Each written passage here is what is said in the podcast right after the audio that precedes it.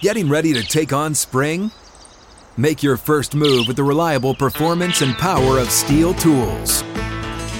From hedge trimmers and mowers to string trimmers and more, right now save $30 on the American made STIHL FS56 RCE trimmer. Real STIHL.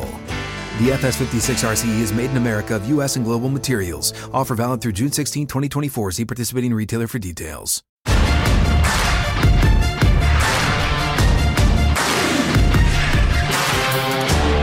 Hey, that's a lot of handsome. That's a lot of baller. That's a lot of me right there. Happy opening day. I was listening and watching Carton's show just now, and he asked a question. He said, Which is, they're all awesome, which is your favorite? Opening day in baseball, first weekend in the NCAA tournament or championship, wild card, whatever weekend in the NFL? Interesting question. See, I look at it this way, and I know I'm wrong.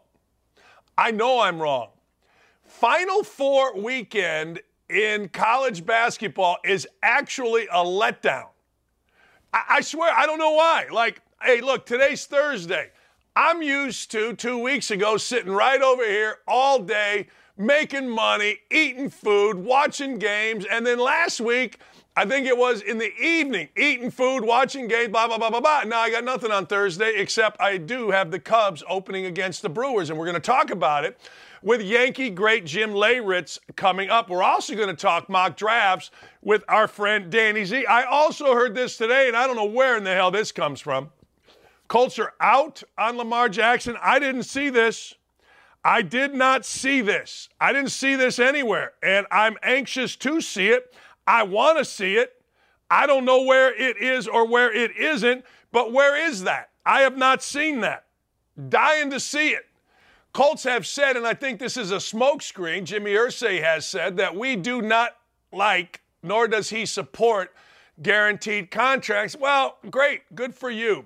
You support overpaying, see left guard Quenton Nelson, see center Ryan Kelly, I get it. 25 million for Philip Rivers, which actually was probably a pretty good deal at the time.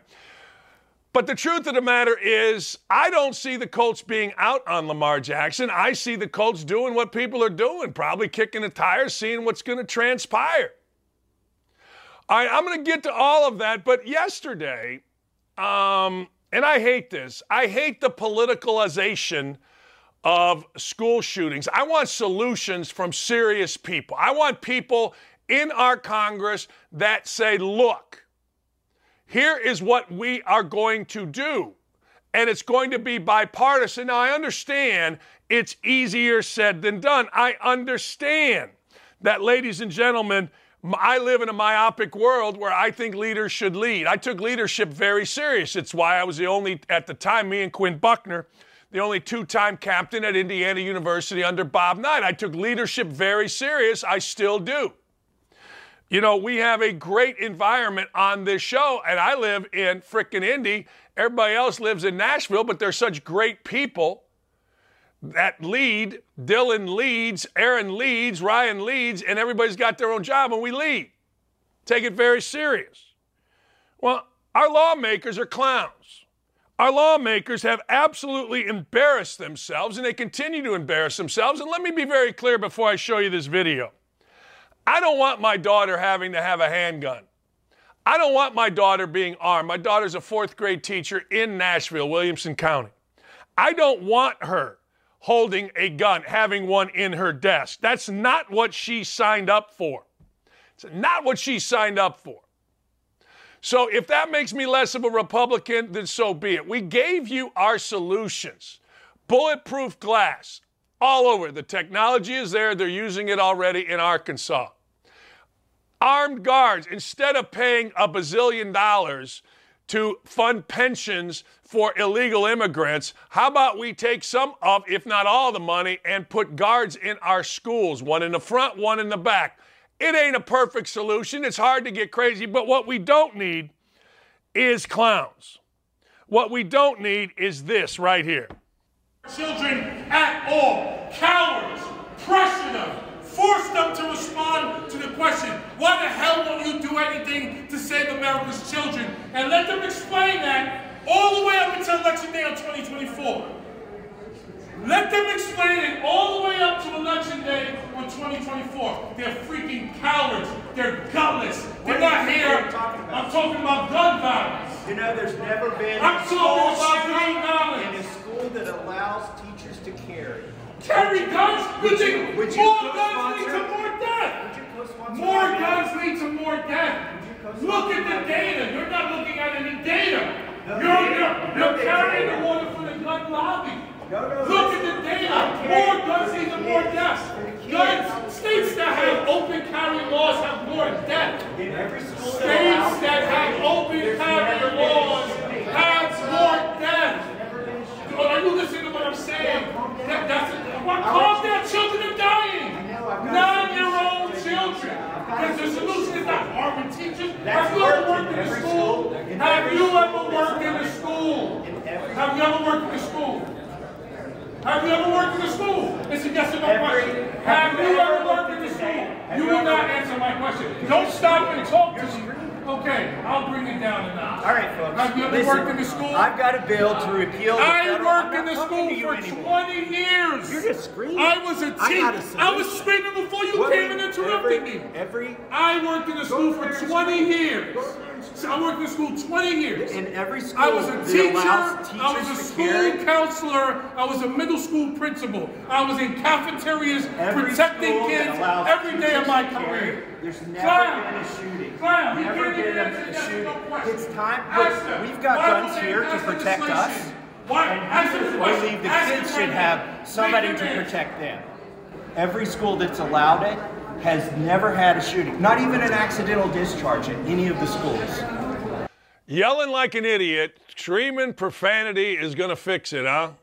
Standing outside. Now, this guy, uh, Jamal Bowman, presides over the Bronx, northern Bronx, southern Westchester County, where there's a ton of murders, and he doesn't seem to care about that. But when his when the camera comes on and he gets to stand outside uh, and yell and scream like a complete idiot. It was a bit of a, well, Kendrick Perkins type of display. I'm just going to yell until I just can't yell anymore. Now, Thomas Massie, the Republican, comes in. He's dumb for coming in. I mean, how stupid are you?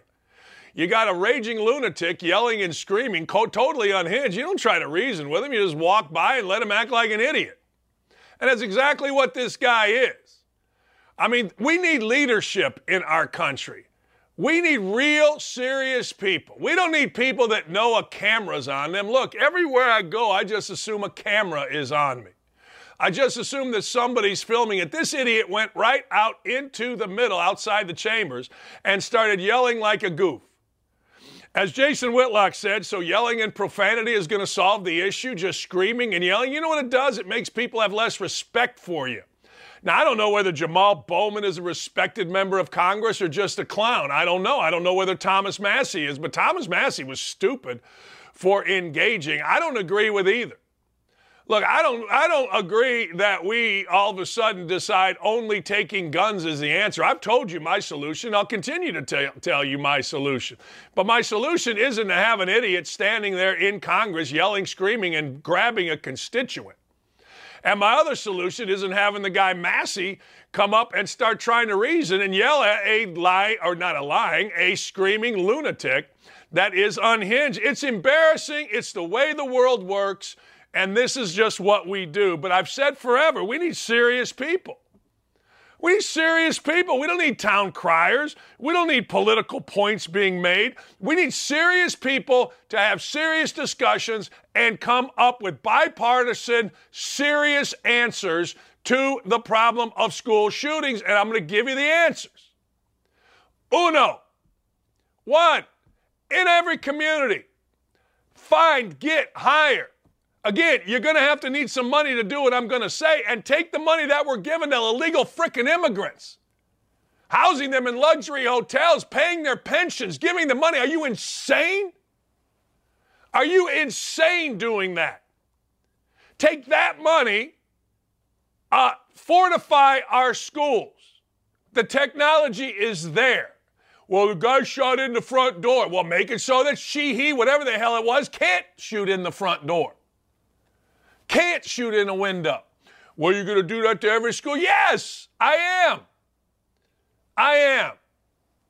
You won't notice no difference. It's like a car driving by uh, in a presidential uh, motorcade. You don't know which ones are bulletproof. You don't tell. I've kind of looked into this. It makes the school safe. Number one. Number two, armed guard front back. Again, you're going to have to spend a little freaking money. I don't know if you've ever talked to police officers, but I support the blue. I do. Sure, there's some mistakes, and we always got to say that. Like that's the only occupation where guys uh, make mistakes. Every, you know, the level of scumbag in the media. Don't even try it. But anyway, it's going to take some money, front and back. You hire. There's cops all over in every city that would love to do that. That would love retired. That would love to protect our children. ID every entrance. Nobody in, nobody out. Period. Period. Fortify our classrooms. That's part of fortifying our school. Look, instead, we just yell and scream and come up with nothing. One group wants the guns, the other group says, well, then only the bad guys are going to have guns. One group says every gun's got to be gone. That's the only way to keep kids safe. The other group says, look, the only way to stop a bad guy is with a good uh, bad guy with a gun is a good guy with a gun. I look, I'm not paid to come up with answers, but I'm also completely and totally involved in common sense. And my God, where is the common sense here? No, let's go out and scream, you idiots, in the middle of a hallway. I can hear it now. You're racist, Doc. Shut up. Just shut up with that. I can hear it now. If you're going to go outside and scream in a hallway, then you know what? I don't know.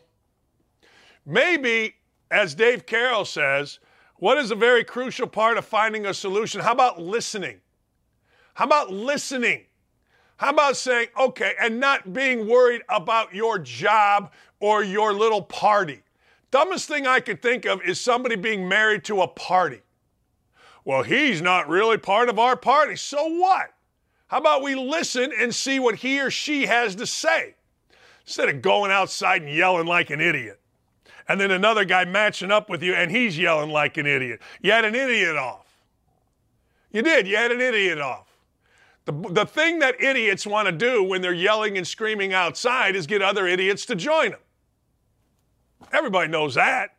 And so this guy, Jamal Bowman, got every idiot to join him. And then, of course, you know what he does. He goes right to social media and he shows a picture of the other guy, Thomas Massie, and his family with guns. I say to Thomas Massie, good for you. It's the United States, baby, personal choice. And if Jamal Bowman doesn't like it, that's his personal choice. I respect that. But showing a picture, Jamal Bowman showing a picture of Thomas Massie's family with a gun makes me like Massie more. We got to protect our kids, man. We got to protect our teachers too. I got a daughter that's a teacher. My mom and dad were both teachers. I want to protect our teachers, and I know right now it's not only from outside people coming in, it's from little jags in schools thinking that they can do whatever it is they want. And I go back to this if I were in Congress, which I should go, I mean, I don't know what's wrong with me, I should. I tell you what I would fight for. I would fight for prayer back in schools. I would fight for that. We are a lawless society that has nothing going on other than what we see on social media and TV. We celebrate mental health. We celebrate transgender instead of celebrating our children. We look at Hollywood and all we got is crap. Just crap. It's amazing. I'm going to read you something real simple here that a guy posted to me this morning, and I got to tell you, he could not be more right. Hell, I've done so much posting this morning because when I get mad, uh, I post. I can't find it. I had it here a minute ago. But honest to God, how about we put school? How about we put respect? How about we put discipline back in school? Well, you're not touching my kid. Good. Get your kid out of school. You're not spanking my kid. Good. Get your kid out of school. Don't let him come. Can you imagine? I mean, I, I, it would be unbelievable to me to see what Lee Ross or my first wife, the great Jackie White, would do if my kids came home and said, you know, uh, mom, dad, uh, um, somebody, uh, they're, they're trying to put me on puberty blockers because, you know, I'm an athlete. Could you imagine? There would be a string of dead bodies everywhere. There would be. Uh, Lee Ross, Jackie White, I mean, every strong woman that I know would be marching in there going, Are you out of your mind? I would love to see it.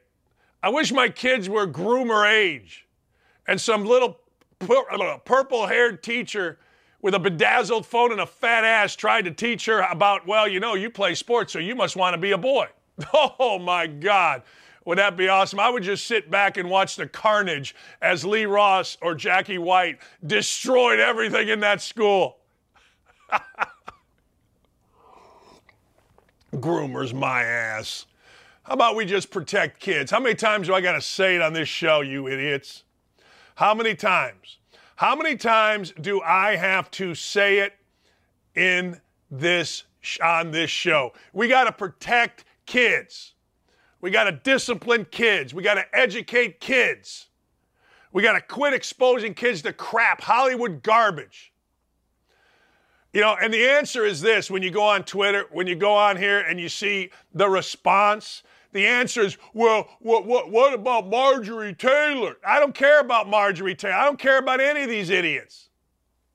Well, what, what about, I, I don't care. Well, what about, yeah, well, great. Honest to God. Well, great, great. Son of a biscuit maker. I mean, we can't protect our kids, and we got some clown out there in the middle of college. Shut up. Man, Dave Carroll's right. He's absolutely right. Amen. what is a very critical part of finding a solution? Uh, listening listening.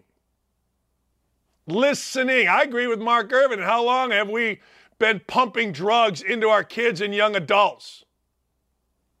Americans have always had guns.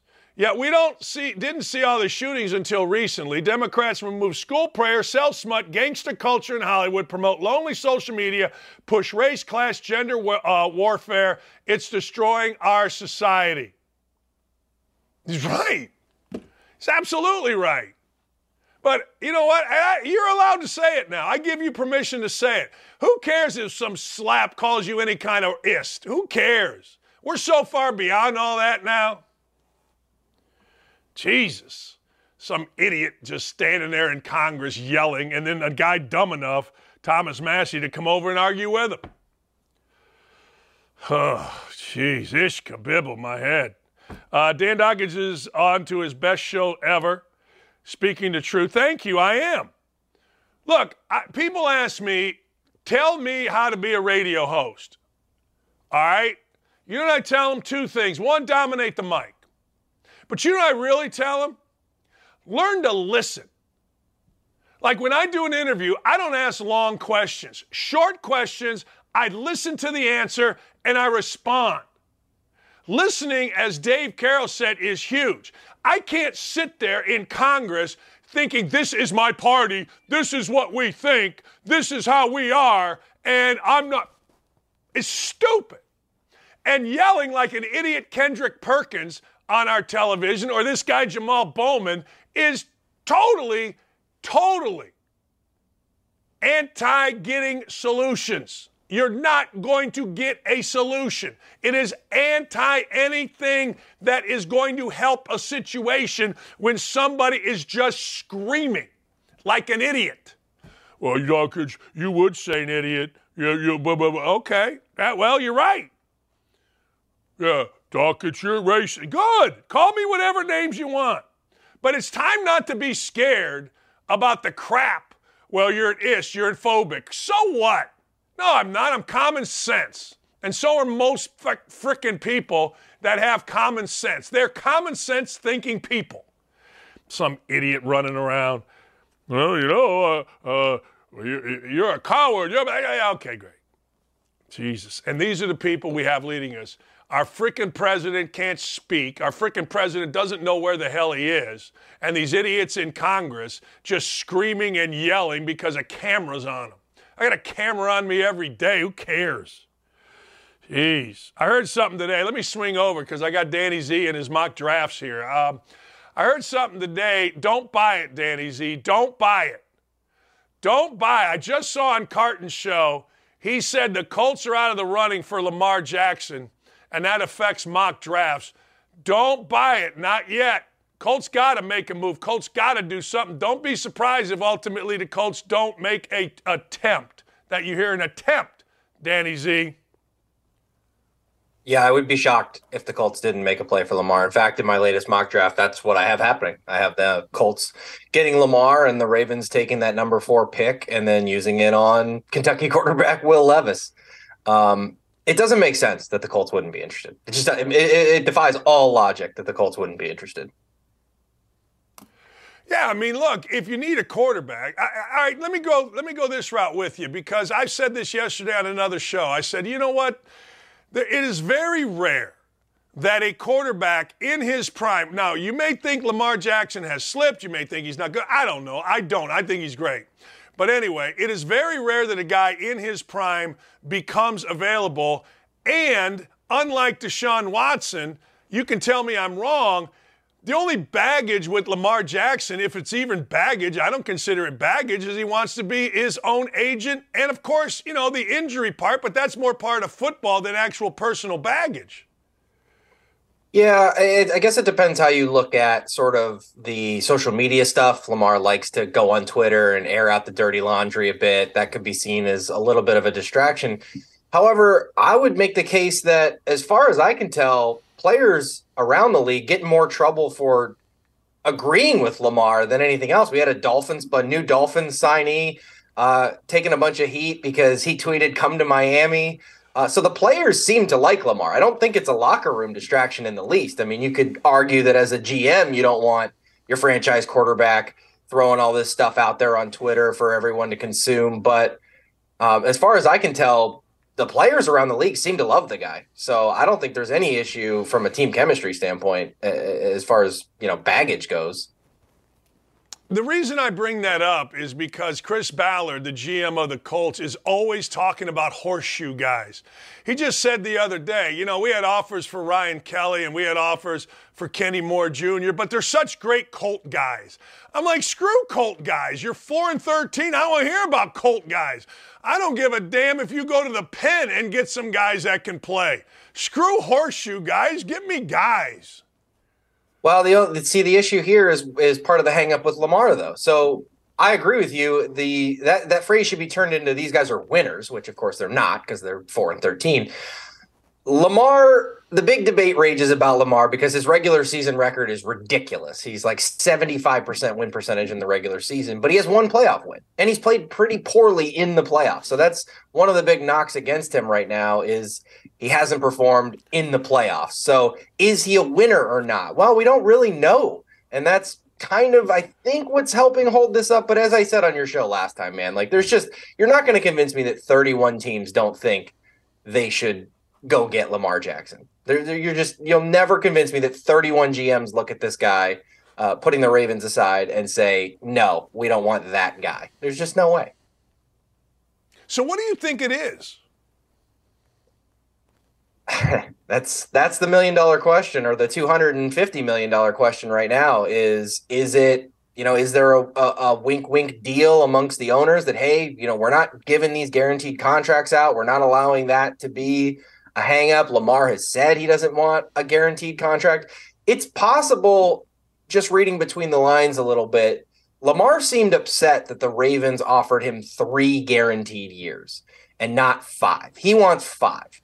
And that is a legitimate concern, I would think, for most teams, not wanting to sign Lamar Jackson to a five year deal that takes him into his 30s. Because I think everyone understands that look, we can call it racism, like, oh, he's a black quarterback, so you think he's going to draw. Like, no, it's just the style of football that he plays. We've never seen a guy play that style of, of quarterback and be good, or not even quarterback. I mean, look at running backs, look at receivers, guys who overly rely on athleticism. That falls off quicker than someone like Tom Brady or Peyton Manning or these guys we've seen stick around because they rely on technique, they rely on um, awareness, instincts, all those other things. So I think there is a discrepancy here between Lamar wanting five years guaranteed versus three, which to me is a legitimate. If I were a team, I would not want to give him five years. I, just wouldn't do it. I, I wouldn't either. Indianapolis, we are a little sheepish because Lamar Jackson's style is a bit reminiscent of Andrew Luck's style, and Andrew Luck, you know, citing whatever lie Andrew Luck decided to cite.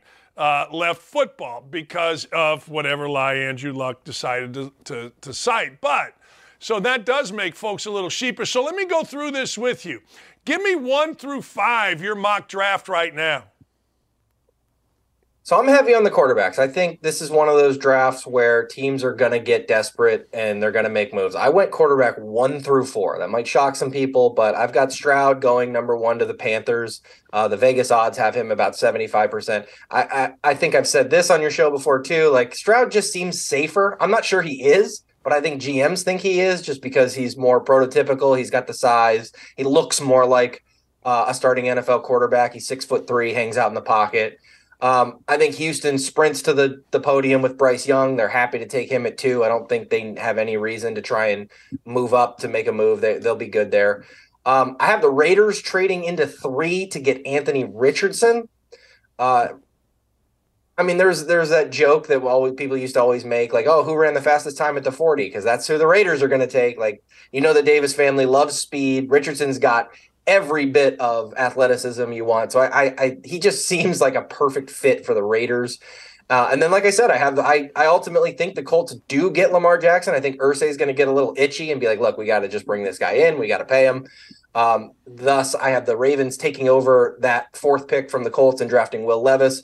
And then I have the Seahawks taking Will Anderson as the first non quarterback off the board at number five. Does the Jalen Carter, you know, uh, mess, I guess, post championship mess with the you know, speeding and whatever was involved there. I guess he pled no contest. Then his pro day was a bit of a train wreck. Uh, does any of that really matter? I think it does. I absolutely think it does. Um, I initially, when I first started doing this, I mean, all the buzz I heard was like, this guy could be number one, could be the number one pick. Like, that is off the table. Um, I don't think he's going in the top five at this point. I've seen mocks with him going as low as like 20. I don't think so um, with the ridiculous amount of pure talent that he has. Again, teams can convince themselves, kind of like kind of like a girl who convinces herself she can change the guy. Like there's gonna be it's like, you know what? We could take that down. We can our coach can change him. We can turn him into what we need to turn him into. Um, I still think he'll be a top 10 pick, but I definitely think his is the concerns are legitimate and the stock has slipped. I've got several defensive players going ahead of him. And in fact, I have the Lions at number six, who I had mocked Carter to for quite some time because they did everything else in free agency. They went out and remade their secondary. They got Aidan Hutchinson with the number two overall pick last year. They need a guy in the middle like Jalen Carter, but I haven't taken Bryan Bresee out of Clemson. I think that that high, they want a safer pick. Um, and right now I have Carter dropping ninth to the Bears. Wow. Wow. I mean, when I, again, I go back I remember we had Urban on before the uh, national championship semifinal. He's like, look, this dude is dominant. This dude, you got to put four hands on him. But to your point, I mean, look, these things do matter. I mean, that's why they do them. They wouldn't do combines or they wouldn't do pro days if they didn't matter. Everybody says they don't matter. And I'm like, okay, why do you do them then? They don't matter insofar as I'm not sure how much your stock can improve, but it certainly can drop. And if you can't, if you're getting right. winded through workouts and shorts and a t-shirt and stumbling around, and then you couple that on top of the legal issues, he came in heavier. Like there are a lot of signs that when put together, I mean, again, everything in a vacuum, it's like, yeah, maybe it doesn't matter uh, if you just look at it, but but when you compile everything around Jalen Carter, there's there's just too many things piling up to ignore. I agree. I, I, I do agree. Anthony Richardson, I want to go back to him. I, I, I w- w- no, I don't. I want to go to Hendon Hooker. A lot you of do whatever you want. Indy that Hendon Hooker. I know it. Uh, I, I meant Hendon. A lot of talk in Indy about Hendon Hooker. Uh, you know, he went to the Senior Bowl and was a leader. He was on the on the sideline of the Orange Bowl. Blah blah blah blah. Uh, where do you got him going? I decided to have a little fun here. I started thinking about it because I, I, am like you. I've heard all the same buzz. I think he's getting some. I, I don't. right now I have the Rams trading into the first round to draft Hendon, Hendon Hooker. Um, I think he makes a lot of sense to the Rams. Um, they've got Matthew Stafford for probably just one more year. He can sit for a year. He's a guy just, and I wrote the same thing about Anthony Richardson. I think it's going to be detrimental to Richardson to be drafted in the top five and have a team expect him to start from day one. He would be much better off sitting behind a veteran. Um, I thought he made a lot of sense to Seattle at the time, sit behind Geno Smith for one, maybe two years and, and learn. Um, that's probably not going to happen for him, but it's possible that it could happen for Hooker if he goes somewhere like Los Angeles, where he could sit behind Stafford for a year, I think going into the McVay system would make would be great for him. I think that's uh, that's the best possible landing spot. I mean, perhaps the Rams could stay at they have the sixth pick in the second round. They could stay there possibly and get him. But to be honest, I do these mock drafts partially for content. I was like, I got to get Hooker into the first round. Let's have the Rams trade into the first round to go get him. I, I like the fit there. I don't know if they'll trade up to get him, but I like the fit a lot. Yeah, you know, a question becomes this How good is he? So I'm working on a longer term, a longer form piece. And the theory is this that drafting a quarterback, especially in the first round, is actually far safer than any other position. And I don't think people realize that. I saw tweets the other day that were like, oh, if you, you know, if you draft one of these guys in the top five and they don't work out, you know, you set your franchise back five years. Well, that's not really true because the cost of an average NFL quarterback relative to the salary cap, I mean, Kirk Cousins gets $30 million against the cap. And Kirk Cousins, I would argue, is basically the baseline average NFL quarterback. If that's where I would set the bar for baseline average, that's going to cost you $30 million. Well, based on the rookie wage cap, the most a rookie quarterback at any point in his deal is going to make in the first five years is 10 to 11 million dollars against the cap. That's one third the cost of an average NFL quarterback. You start looking at other positions and you go, well, if this guy's making 11 million dollars by year four, then he needs to be at worst, he needs to be league average at his position. And at some positions that teams overdraft, like middle offensive line, especially, you know, the top of the position is making 16, 17 million bucks. You're making 70% of literally the best player at your position by year four. So quarterbacks, even though there's this perception that, you know, it sets your franchise back, I don't agree with that at all. In fact, I think it's quite safe to take a quarterback. And part of the reason I had the Rams jumping into the first round to get him is because if you take him in the first round, you now have opened the fifth year option, which means you've got that player for five years you can evaluate and see what you have. Whereas if you take him in the second round, the fifth year option goes away. He's a free agent after year four. That is so well said because I, I, I, don't listen to people that just use those type cliches. Well, set your your uh, franchise back five years. Who determines five years? You, you, you, know what I mean? Like, who determines that? That is really interesting to me because I swear to God, I have said the, I have said that eh, not nearly with the depth that you said that. Because eh, somebody, okay, well, isn't it three years? Is it four? Is it two? Do you get to draft another one next year? I mean, stop. And the money's not bad. You know, the Colts, this is the fifth year option deal. People don't know this. The Colts and Ryan Grigson were so smart, they did not extend Andrew Luck until they had to in the fifth year. You know what I'm saying? Now the Colts did exactly what you're saying. They overpaid for a left guard, they overpaid for a center, and now they stink. Yeah. So I, thank you for validating my thought because this is something that's been rattling around. You don't need my validation. You don't need my validation, but that was just really good. So edge rushers are another one that make a lot of like edge rushers. That's why a lot of them get drafted in the in the top ten, especially because the top edge rushers make thirty million dollars, 30, 31 million dollars. Again, it's still lower than court league average versus like the the top edge rusher, TJ Watt. Let's let's say it's TJ Watt uh, for the sake of this gets about 31 million against the cap. That's the same as Kirk Cousins. TJ Watt's arguably the best at his position, and Kirk Cousins is average.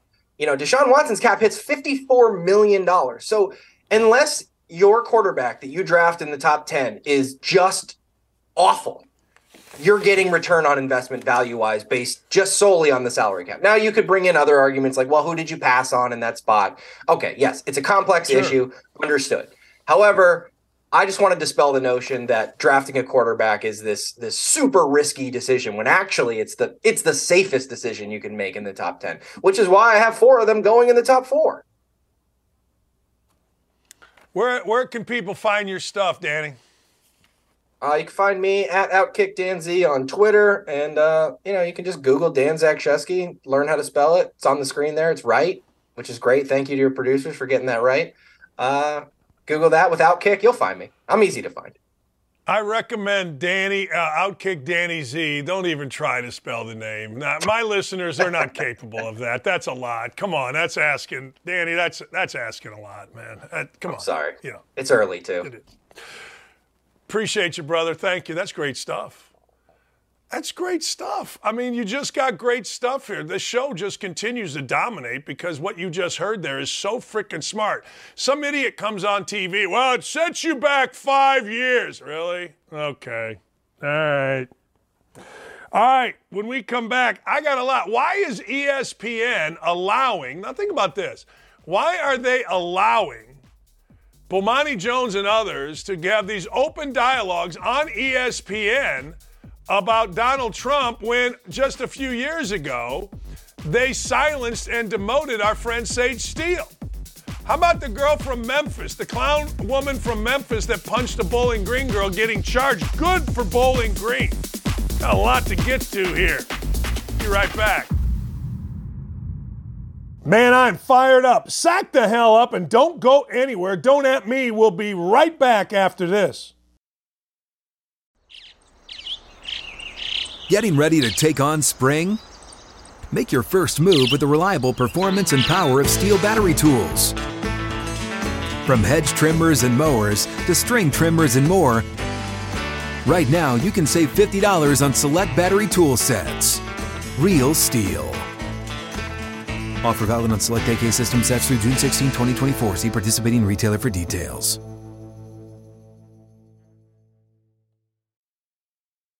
I got questions. I got questions, ladies and gentlemen, and I hope you got answers for me. The YouTube chat is a bumping. All right, here's the deal. You ready? Let's get into some headlines. Last night, Anthony Davis 39 and 10. All of a sudden now the Lakers feel like they are back in business. They've gotten back to 500 the Lakers and I don't care, but I do like the playoffs. Patrick Reed and Bubba Watson, remember those two? They both are claiming that the media created all the drama between the PGA Tour and the Live Golf Tour, and that behind closed doors everything is fine, which tells me this.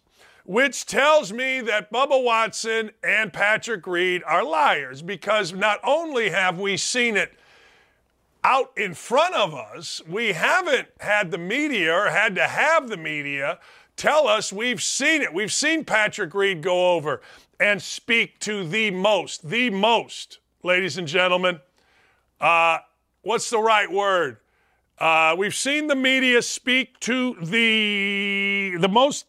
I, I got bad words today, but it is this. It is frickin' uh, Rory McIlroy, who's been outspoken. We've seen Reed, we've seen him, and I don't care. I got to get to Sage Steele. But first, let me get to this. Jamariah, whatever the hell her name is, Shutes. Memphis women's basketball idiot.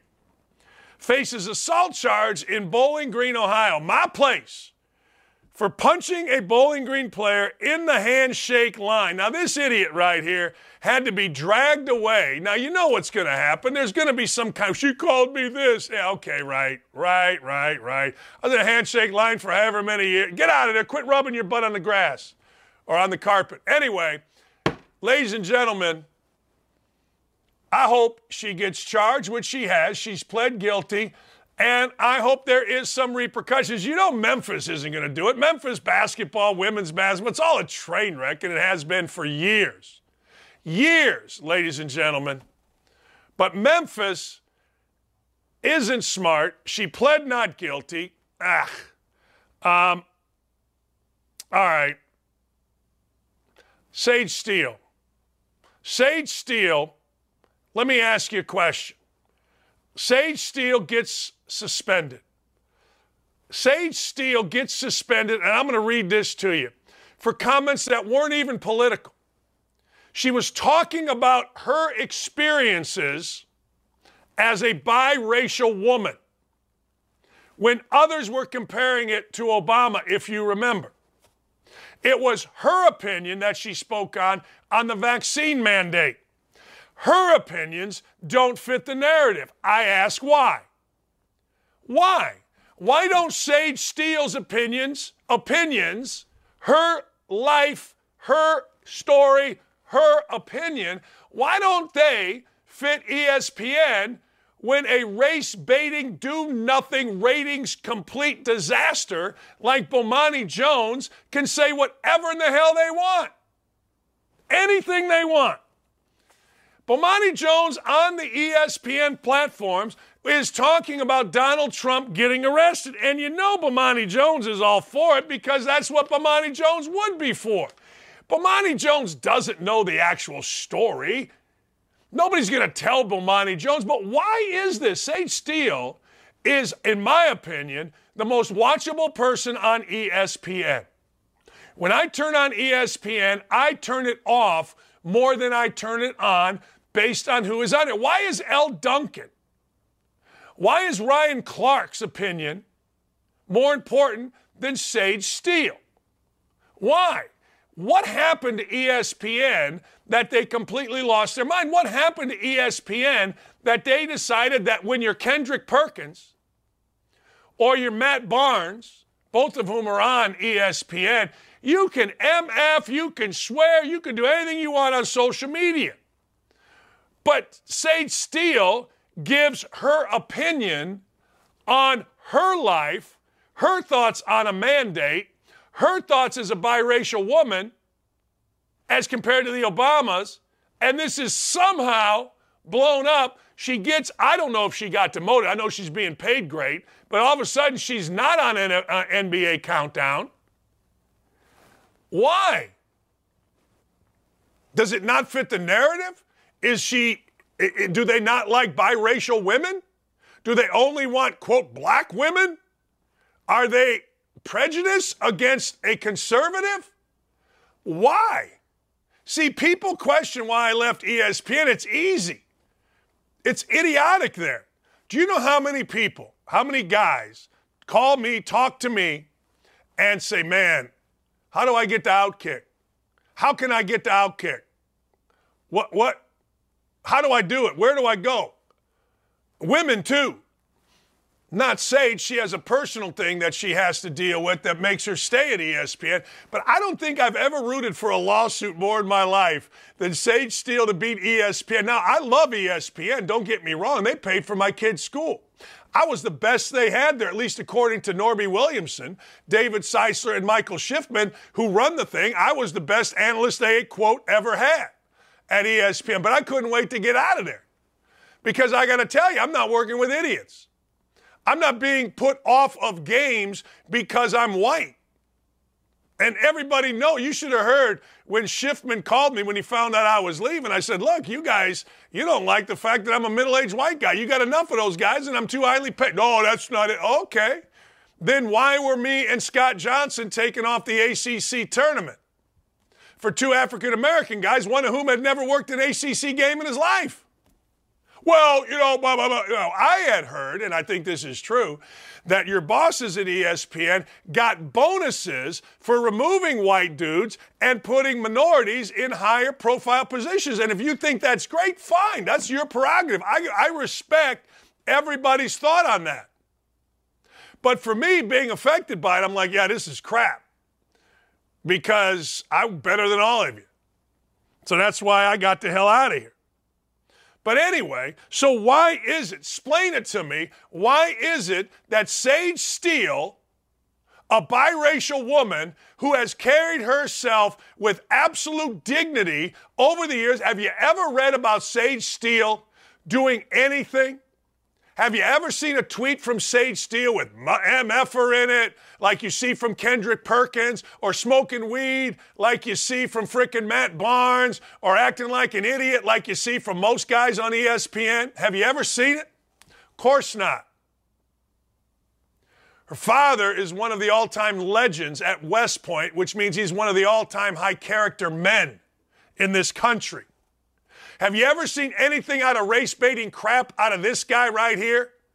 Bomani Jones, I guess he's not on the screen. Course not. Why do you think Bomani Jones still has a job? Why do you think Bomani Jones is still a thing? Worst rated sports radio show they've ever had. Worst rated TV show. Does less on HBO, read Bobby Burack's column, than infomercials on kids' channels. Yet, Sage Steele has been basically crucified by this network. Crucified by this frickin' network. For being what? A biracial woman or a conservative or both? I look at Ryan Clark on that television once in a while. I'm like, this idiot actually said he was not going to work with Sage Steele because of her conservative views, and they've allowed it. Let me explain to you how many people would leave watching ESPN if Ryan Clark wasn't on it. Zip. Zip. You're exactly right, Van Pastor, man. You're exactly right. Exactly right. Sage Steele has been nothing but class. Nothing. Nothing. Dan, yet Stephen Holder, who works for ESPN, speaks about nothing for an hour a day on 107.5, nothing new or insightful, entertaining. Stephen Holder is a writer here at Indy. Stephen Holder has been a beat writer for the Colts for 10 years. 10 years, going on his 11th. Never broken a story. Not one. Never. Has written zero things that anybody remembers. Zero. Hired at ESPN. I don't know why. I don't know why. I just know that he has. It's amazing. It's amazing the world we live in. And then I see women uh, it's unbelievable. I see a woman like Sage Steele, and it just breaks my. It doesn't break my heart. It's just so asinine, so ridiculous, so incredibly racist, so incredibly biased that it makes you puke. Salute Sage Steele. Screw the rest of you. It's my take. Uh, Damian Lillard torched the NBA for becoming more titled and suggesting he might not play much longer. When I came into the league, you had to earn not just what you get from the team or the respect, you had to earn your space on the team. Yeah, all these guys in their 20s are trying so hard now. Have you seen the world that we live in now? Uh, Whoopi Goldberg actually stepped out against cancel culture. She's the number one cancel culture ish. Now, this guy, Lillard, is acting like, man, when I came up, yeah, okay. When you came up, everybody was entitled. Everybody was like uh, more into the show. Everybody's the same as they were now. Now, you want to go back 20, 30 years when guys had to bust it? I'll listen to you. But I ain't hearing, well, you know, when I came up, yeah, all right. Yeah, really? Okay. Sure. Yeah, right. All right. Yeah, okay. Please. It's been entitled, it's been ridiculous, and it isn't getting any better. It's just getting worse. See Enes Kanter Freedom if you really want to see what the hell's going on. So, Damian Lillard, it's cute. You're doing what a lot of guys are trying to do. You've seen the world, you're seeing the future, you're seeing the woke crap, and you're trying to back yourself into an era that certainly hasn't been there since you've been playing basketball. Uh, a deal is in place. I like this. A deal is in place between the minor league players and the Major League Baseball first collective bargaining agreement. The deal is five years and includes at least two times the pay at all levels. Now, I have had many friends that played Major League Baseball, and I got to tell minor league baseball, excuse me. I got to tell you, minor league baseball has always been abusive. Minor league baseball has always been ridiculous. Minor league baseball, uh, they agreed, will pay out nearly $90 million in first year benefits to players. That's what the MLB is having to do. Increased pay, previous pay 4800 to 17.5 per year for players with no experience. It goes up to 19.8, 26, 30 and 35 in-season housing. See, they're going to do stuff with in-season housing. Smart. I mean, what the hell? Why was it always okay to abuse minor league players? Imagine you're playing minor league baseball and your salary is 4 grand a year. Doesn't even make any sense. It's below the poverty line. I'm going to ask Jim Leyritz about it. Now, the one Jim Leyritz, former Yankee star, I'm going to ask him about this because it doesn't make sense to me that this has been going on that long. It's just one of those things that has always been. And since it has always been, that's the way it always is.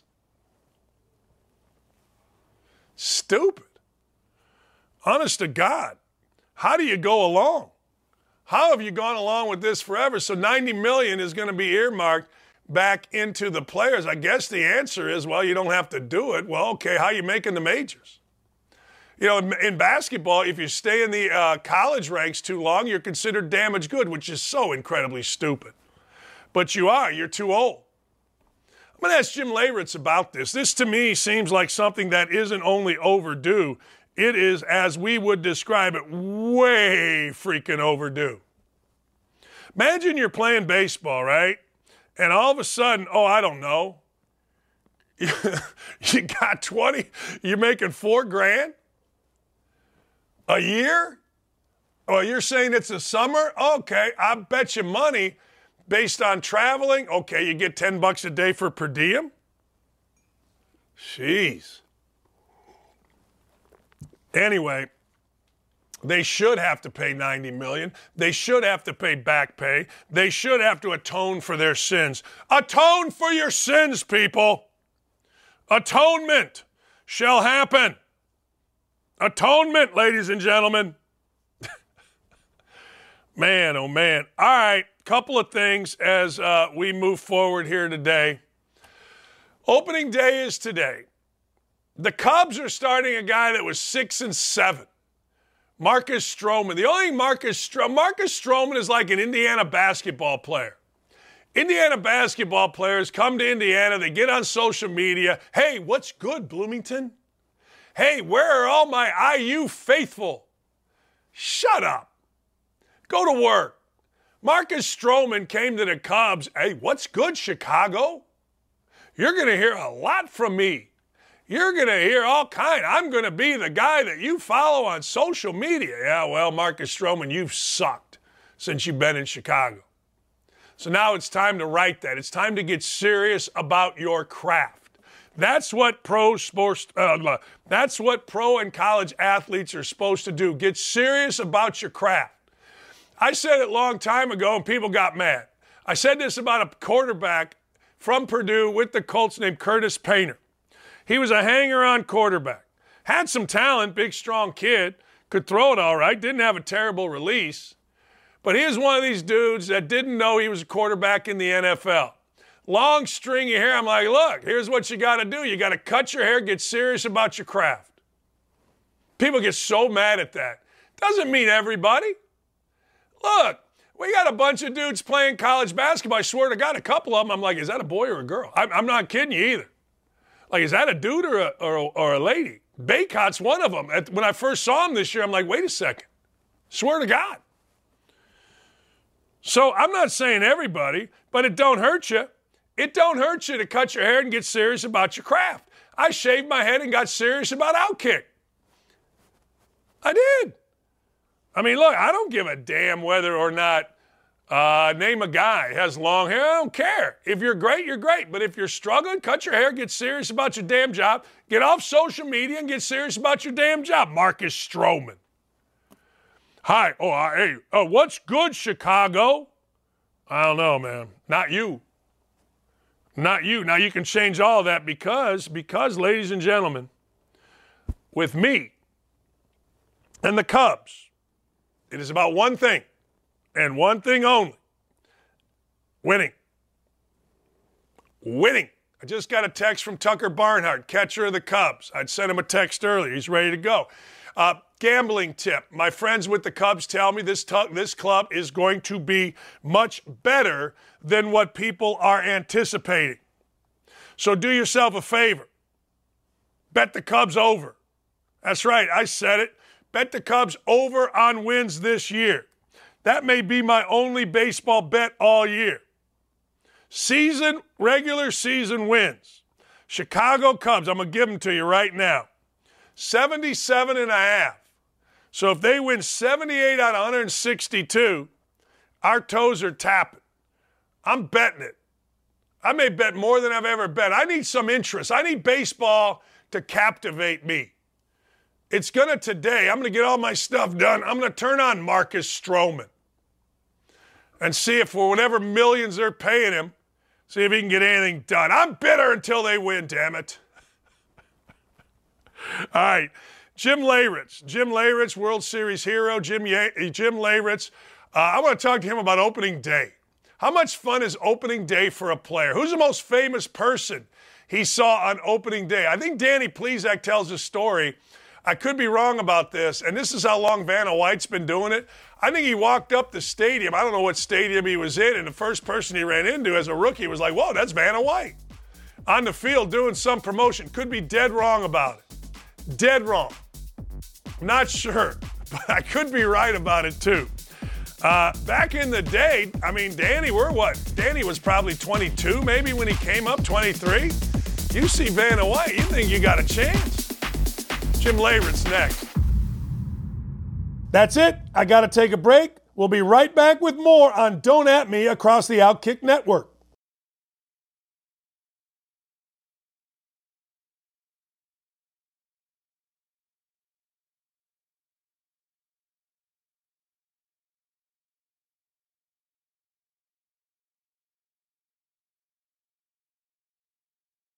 What's up, everyone? It's Nick Wright, and I got something exciting to talk to you about today. Angie, your ultimate destination for getting all your jobs done well. Now, Angie isn't just your average home services marketplace. It's a game changer with over 150 million homeowners served and a network of over 200,000 skilled pros. Angie has experience and expertise to tackle any project with ease. Whether you're looking to spruce up your backyard or undergo a major home renovation, Angie's got your back. And their pros are locally based, often running small businesses right in your community. And here's the best part Angie makes the process seamless. From researching and comparing pros to scheduling services at your convenience, Angie's user friendly platform puts you in control. So why settle for anything less than perfection when it comes to your home? With Angie, you can trust every project will be completed with the utmost care and professionalism. So get started at Angie.com. That's A N G I, or download the app today to discover why homeowners across the nation are turning to Angie to get all their jobs done well.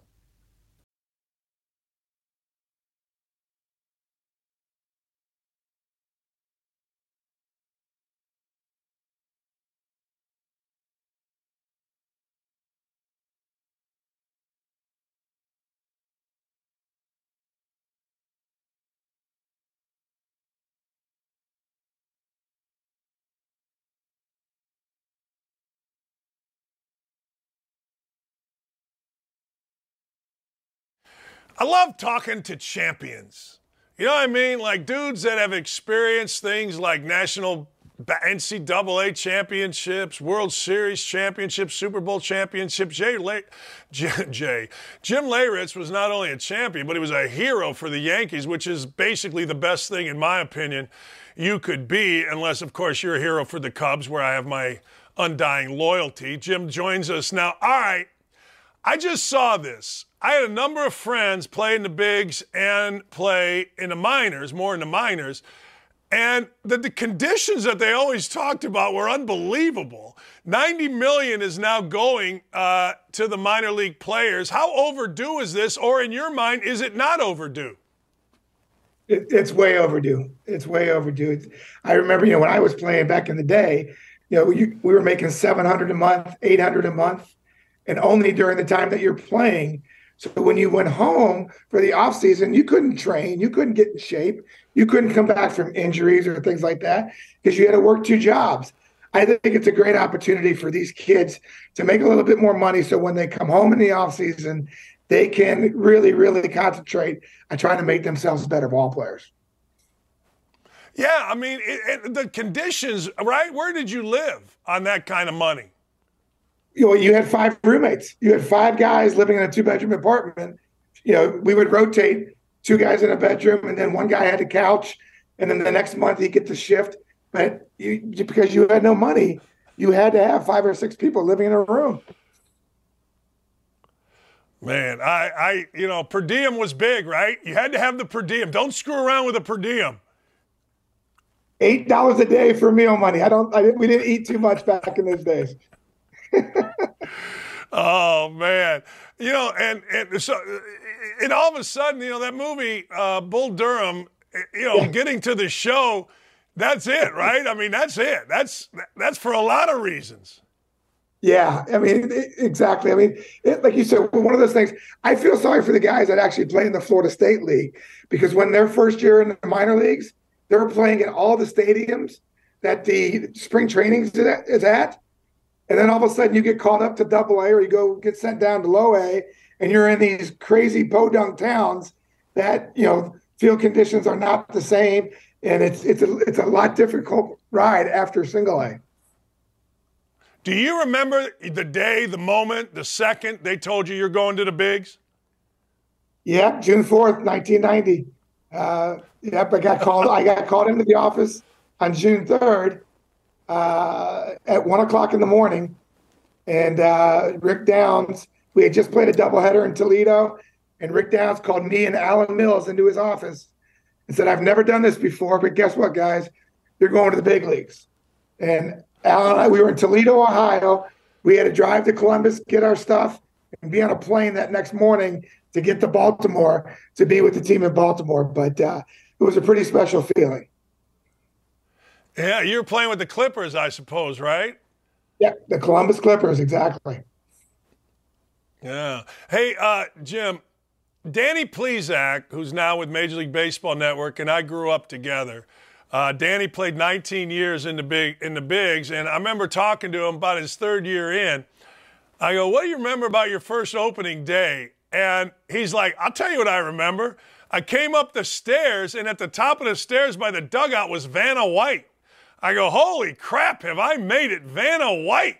Is is right there, right? I mean, what's your memory? What what was your favorite opening day? Well, my first one in Yankee Stadium was in 1992. In 1990, I got called up in June, didn't have opening day. 1991, we opened up in Detroit. Um, and so my first official opening day in Yankee Stadium was 92. And man, it was special. It was, uh, the team had a lot of hope then after the, the, the bad two years that we had in 90, 91. Um, and uh, yeah, I mean, there's nothing like Yankee Stadium opening day. Uh, my most my most memorable one was 1996.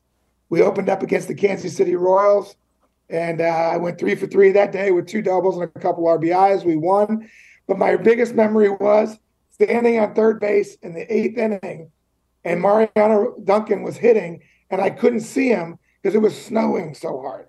It was it was crazy. It was crazy. Now imagine you're playing third base, right? I was actually on third base, and Mariano was hitting. Oh, yeah. I, yeah. you know, um, other than being the pitcher, that's probably the most dangerous place on the field, right? Or maybe a catcher, but you're sitting there and you can't see the damn batter. Holy crap. yeah, and Mariano Duncan was the guy that just he would hook a ball with the best of them. Yeah, it was it was a little scary. What was, I've always said this, and I'm curious. I'm a big Cub fan, and my whole life, I grew up Gary, Indiana. The Cubs were on every afternoon. I would run off the bus, hope they were in the fifth inning, not the seventh. Every game was afternoon. But I've always said this, and, and you lived it, so I'm curious. The Yankees were my dad's team Mickey Mantle, Roger Maris, you know, those guys. But then the Yankees weren't very good. George Steinbrenner comes in and realizes what he has and says, screw this, we're the Yankees. We're going to win. We're going to buy guys. We're going to do this. We're going to I'm frustrated that the Cubs, as a big market, don't do the same thing. What was Steinbrenner? How was his drive, and how did it affect you guys in the clubhouse? You know what? He was one of the greatest owners that ever I ever played for. And I loved I loved him because he was a lot like my dad.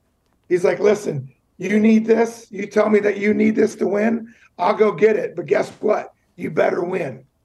He would pay you the best. He would expect the best. And uh, I really thrived because my father was a lot like that. And George was kind of like my pseudo dad when I got to New York. Um, but yeah, I mean, for to have an owner that says, listen, guys, what do you need to win? I'll go get it. And just, you better make sure you, you, win with it. And um, it, it was pretty, it was, it was pretty special, the relationship I had with him. Could you, you know, you you you played a couple different places. Could you feel a difference playing with the Yankees for Steinbrenner? Oh yeah, absolutely. Especially the first time I left New York and I played for the Angels, who at the time were just bought by Walt Disney and Disney World, and it was like a circus compared to playing in New York. I mean, they expected us on our off days to, to do clinics and to do all the we're like, no, wait, our off day is our off day. We only get 12 of them a year. We're not going to spend our our 12 days doing things for Disney it was it was a little bit different there. Yeah, I mean, all right. So now, give me your impressions of where the Yankees are at. Listen, I, I'm excited. I'm excited. I just got back to New York. I, I'm here all summer. I have an apartment for the season. Yankees are hiring me to do some work for them uh, in, in, the suites and you know some of the like, community relations stuff. Um, but I look at this ball club and I say, listen, they're they're going to make the playoffs, no, no doubt about it. Can we put together a team that can put the ball in play, that can manufacture runs when it comes to the postseason? Because that's the one thing over the last five, ten years we have not been able to do because we've been so strikeout prone. And we can't get into the playoffs and face the number one and number two starters for Houston, especially, and beat them. And I think that's that's the Achilles heel. I think they make the playoffs, but I do think with this ball club, if they stay healthy, with the lineup they have starting opening day, if that's in place at the end, that's this team has a great opportunity to maybe beat Houston for the first time. I don't care how long it's been. Saying that the Yankees are playing Houston in the American League just does not sound right to me. that is true. That is. you know, it, it's it, they're a National League team. I get it. It's been a long time. All right, Boston, New York. How real is the rivalry? Well, it's it's huge. It's the, the, the rivalry is still the same as far as the fans go and everything else. Amongst the players, it's changed a little bit. Not you know because you got you got guys playing for the Yankees one year and go to the Red Sox the next year. I was a guy that I thank God I got one year in between before I went to the Red Sox. Um, but the passion, the fan base, the pressure's bigger in New York because of the media, but the way they all both approach their baseball, uh, both places were great to play. And of course, me growing up in Cincinnati, Ohio, with the Big Red Machine back in the '70s, my biggest memory was Carlton Fisk, the series against the Red Sox and the Reds, and the home run, and that I was so excited to play my first game in in Fenway because of my memories as a kid watching those series. You know, it's funny you say that. My stepdaughter plays softball at Harvard, and we were just in Boston, and we had uh, another couple, and we took them to there's a bar um, inside Fenway, left uh, left center, I guess, and they open up the window, and you're basically on the field, right? There's a screen, but you, you know we were getting hit by water from the uh, from the and two guys.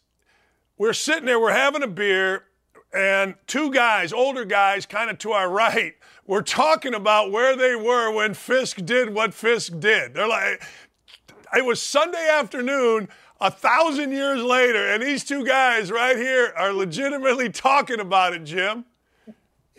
Yeah, you know, that's the cool thing. And, you know, that's the one thing I got blessed with the 96 home run that everybody that was a Yankee fan remembers where they were, what they were doing at that time. And for a guy from Cincinnati, Ohio, who never got drafted, who never was an everyday player, to have that kind of moment in Yankee history, I'm very blessed to have that moment. Do you remember running the bases on that home run? I remember it. Did you, did, did you remember running? You know, I, I remember running it only because I hit one, the one in 95 in the playoffs against Seattle. And it was a walk off in Yankee Stadium and put us up two games to none. But we ended up losing that series. And when we lost the series, the home run became a footnote. All I could think about was if we don't win, I think because the home run 96 just tied the game. If we don't win, this is going to be a footnote again. And thank God we won that game. We went on to win the championship. And that 96 team started that dynasty because had they not won in 96, had they lost like they did in 97, George Steinbrenner was going to fire Joe Torre. He was going to get rid of Mariano Rivera. And there would have never been the dynasty of the New York Yankees of the late 90s. Think, think about that. That was why that 96 team was so important to Yankee history. What was his problem with Mariano Rivera? Well, Mariano took over as the closer in 97 and he struggled. And then he gave up the home run to Alomar to knock him out of the playoffs. And and uh, so the story Gene Michael told me was George comes into his office because Gene was his right hand guy and said, Get rid of Torre, get rid of Mariano Rivera. I'm done. We're starting over. And Gene Michael said, George, hold on a second. Did you forget about last year? And George said, I'll give him one more year and that's it. And of course, the 98 magical season that they had solidified Torre's spot, solidified Mariano. And it's all because that 96 team won. And because Gene Michael stood up to the boss.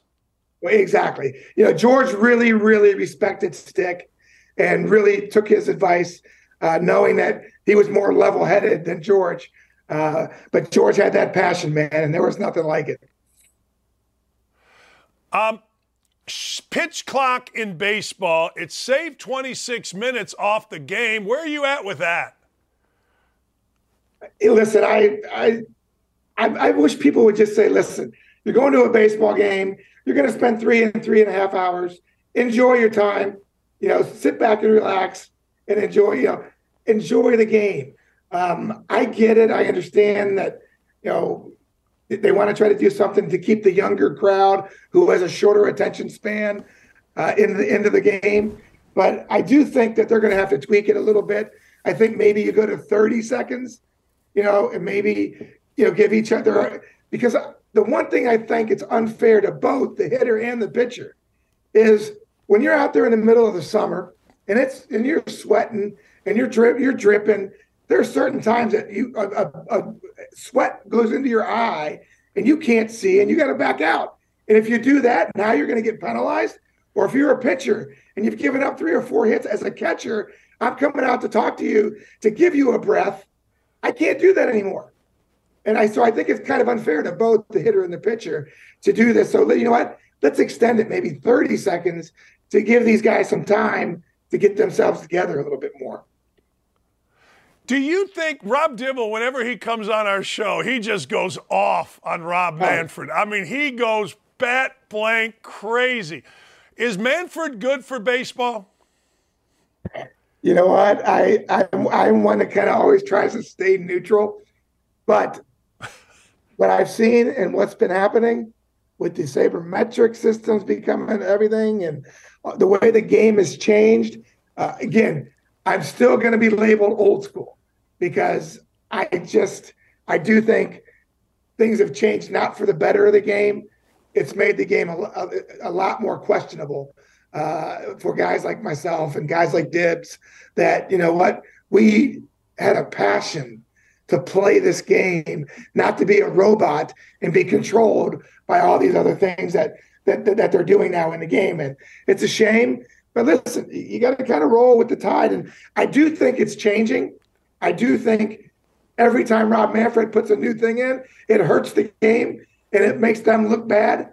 So I think it's things are going to probably hopefully go back in the next five years a little more the way baseball used to be played. But uh, listen, it remains to be seen, and this is something that we're going to deal with the whole season again. You know, Jim, I I I have no problem uh, with sabermetrics or any of it. In fact, I used them coaching basketball before really anybody did when I was a college coach. But I'm tired of hearing about them on broadcasts. You know, I mean, I, I just it, it, it's like I, okay, he, you know, it's like I, look, I couldn't get through algebra or geometry. I don't give a rat's ass about all that. You know, I don't know. I know that's old school and stupid, but I just don't. And I, and I think more fans are starting not to. Well, here's the thing. This is the one thing that sabermetrics doesn't take into consideration baseball is not like football. It's not like hockey. It's not like basketball. We play 162 games in 180 something days. We have to do this day in and day out. There's not time to go back and look at all of the numbers and all the things and put a game plan together like you can in basketball, in baseball, in f- football. So baseball is a game that's played more by the heart, more by the feeling, the emotion. And that's what sabermetrics doesn't take into account. It can tell you, yeah, if you do it this way, you might have more success over 162 game season. But it doesn't tell you, hey, when you get down to nitty gritty, when you get time, a guy on second and third and nobody out, and you got to get a run in to win, it doesn't take those emotions into consideration. And I think that's where they're really missing out. And everything that they're doing to the game is trying to make the sabermetrics work in their favor. And I don't think that's right. I always said this, and it's it's a it's a thrill for me to talk to you. I think it's the second time you've been on the show because I I always said, man, you can't put a sabermetric on what Scott Brosius did or what Jim Leyritz did in the clutch, in the biggest moments, on the biggest stage against the best. You can just you, you, sabermetric this is what I always say about you and Brosius playing where you played, in front of who you played, in the moments that you played, and how you came through. I've always said that. Yeah, you know, it's interesting. Uh, I, I, had a meeting with some of the sabermetric guys at one point. Uh, I'm not going to mention the team, but um, I gave them my statistics in September. I gave them A Rod's statistics in September. And um, I said, Tell me which one of these players you would have played. And of course, they're like, "Oh, I would have played A, you know this this guy." They didn't know who the players were. I would have played this guy. This guy I would have never ever put in the lineup in the postseason, and that was me. And I said, "Can you imagine had the Yankees and the Padres never played Jim Leyritz in a postseason? You wouldn't have the history that you have now." Sabermetrics doesn't take the emotion. The guys like myself that thrive in pressure situations um, actually, it was kind of boring during the season to play. I wanted those big moments. I wanted to come up, you know, with the, with the guy on base, and that's why Buck Showalter used to say to me all the time, "Jimmy, you're better off on my bench coming in late in the game." When I know it's a crucial situation that I need something to do, because you will be more successful than most of the players I have on my bench. That was a compliment. Didn't always like it because I wanted to play every day, but that was kind of my mindset. And I don't think that's what sabermetrics can tell you. I agree. No, I, I, I totally agree because some guys some guys elevate when they come to New York and some guys wilt when they come to New York with the Yankees. Just the way it is. Yeah, exactly. And I think that's you know, I'm I'm interested to see this Volpe kid and how he handles the pressure, you know. Hey, last thing before I let you go. Are you surprised? I mean, I, you know him, I don't. Derek Jeter's always been a private guy. Now all of a sudden, Derek Jeter is like Joe DiMaggio selling Mr. Coffee for crying out loud. The dude is everywhere. I mean, are you are you surprised at this kind of coming out public party for Derek Jeter? You know what? I think maybe when you go home and you have to deal with three women, you might need to get out of the house a little bit more. Yeah. No, I, yeah, yeah. You know, you're home for a while. The last couple years have been great, but guess what, guys? I need to get out of the house once in a while. And uh, now, you know what? It's great for the game. And I mean, Derek Jeter was such a great ambassador uh, of the game of baseball. And for him to be in a role now that's not ownership, that now he's tied to one team, that now he can be a little bit more personable and do things. I think it's a great move by Fox. Uh, I I'll be curious to see how good of an announcer he is or or analyst he is, but I do think for the game of baseball to have Derek Jeter around, it is good because he was so great during his time as a player, as a representative to Major League Baseball. Yeah, it's funny. When I got remarried, I had my daughter, my stepdaughter, and my wife at home. And I'm like, hey, I told my wife, I go, I got to go talk to a guy. I got to go have a beer. And she's like, go, go. I don't blame you. Go, go, go. Yeah, no, that's it. I, am excited. It's going to be, I think it's going to be a great year. Yeah. I'm really excited right now because I'm in New York. I'll be here all summer. Uh, I think we got the we got the Yankees, we got the Mets, who you know, Mr. Steinbrenner too is over there spending money to get that team going, and now we have the Knicks, we have the, the Nets, and we have the Rangers in the playoffs for hockey and basketball. It's an exciting time. Oh, the Devils too. I forgot the Devils there in New Jersey. But it's an exciting time to be here in New York and a sports fan. I am so excited to, for the next month, a month and a half to see what happens here in New York. Yeah, it's going to be good. Jim, I appreciate you, man. Thank you so much. Have a wonderful summer, and, and that was a lot of fun. Thank you. Anytime, man. Thanks for having me. Hey, if you don't know Jim Leyritz, look it up, man. That dude would come in the clutch with the Yankees. I mean, the clutch. I'm telling you. He, I, I was a Yankees fan because of my dad, and I always respected George Steinbrenner. And I love watching playoff games in New York, uh, the Cubs, or Wrigley, or uh, Boston. And I'm telling you, man, Scott Brosius, Jim Leyritz, they would just get it done. I don't know who the, the modern day guy is. That Turner guy, the the red beard dude, uh, who I think just went to the command or wherever the hell. I think he went to Washington from L.A. That dude, uh, Trea Turner, the other guy's Trey Turner. Who's the third baseman? Justin Turner. That dude was like up every summer or every fall coming up with big hits. I don't know about you guys, but I dig that. That's what I dig, man. I dig that big time. That to me, Jim Leyritz is a bad, bad boy. And opening day uh, starts today. And I, ladies and gentlemen, can absolutely, positively not wait. I can't wait. All right. When we come back, we got the damn awards. Don't at me. See what we do there? It's pretty clever. All right, it's pretty clever. A lot of you are disagreeing. If if you're disagreeing with me on the Cubs, um, excuse me, if you're disagreeing uh, with me on Lamar Jackson and the Colts, show me where the Colts have been out of the Lamar Jackson sweepstakes. The only thing that I have seen is Jim Irsay saying, hey, hold on here. Uh, we don't like guaranteed contracts. I didn't see where he said we are absolutely not giving guaranteed contracts. What have I told you all for years and years and years on literally every show that I do? There's always a backstory. There isn't sometimes a backstory. There is always, and I mean always, a backstory. Always. Every dime. Every day. So Jim Irsay coming out and saying that, he didn't all of a sudden just pop into his head and say, hey, look, I think that I'll just come out and say I don't like guaranteed contracts. He didn't say I'm not giving them.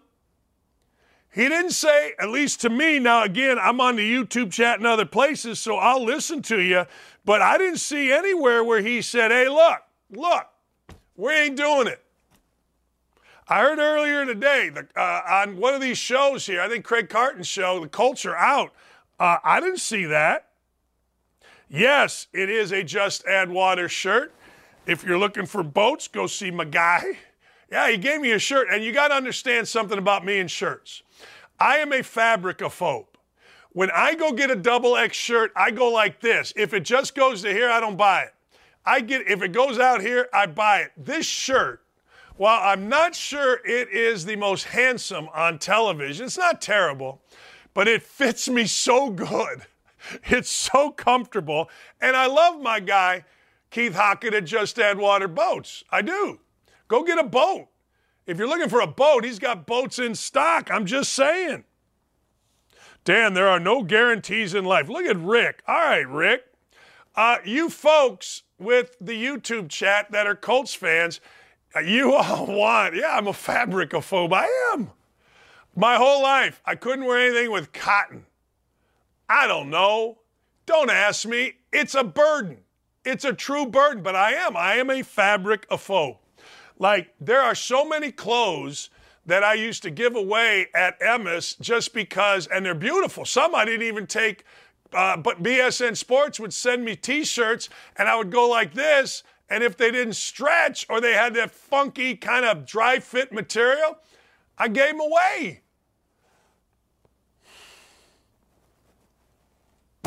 It's hard. You guys think it's easy? See this? It's hard. Fabricophobe, one who fears fabric. oh man, I don't fear it. I guess. I just can't wear it.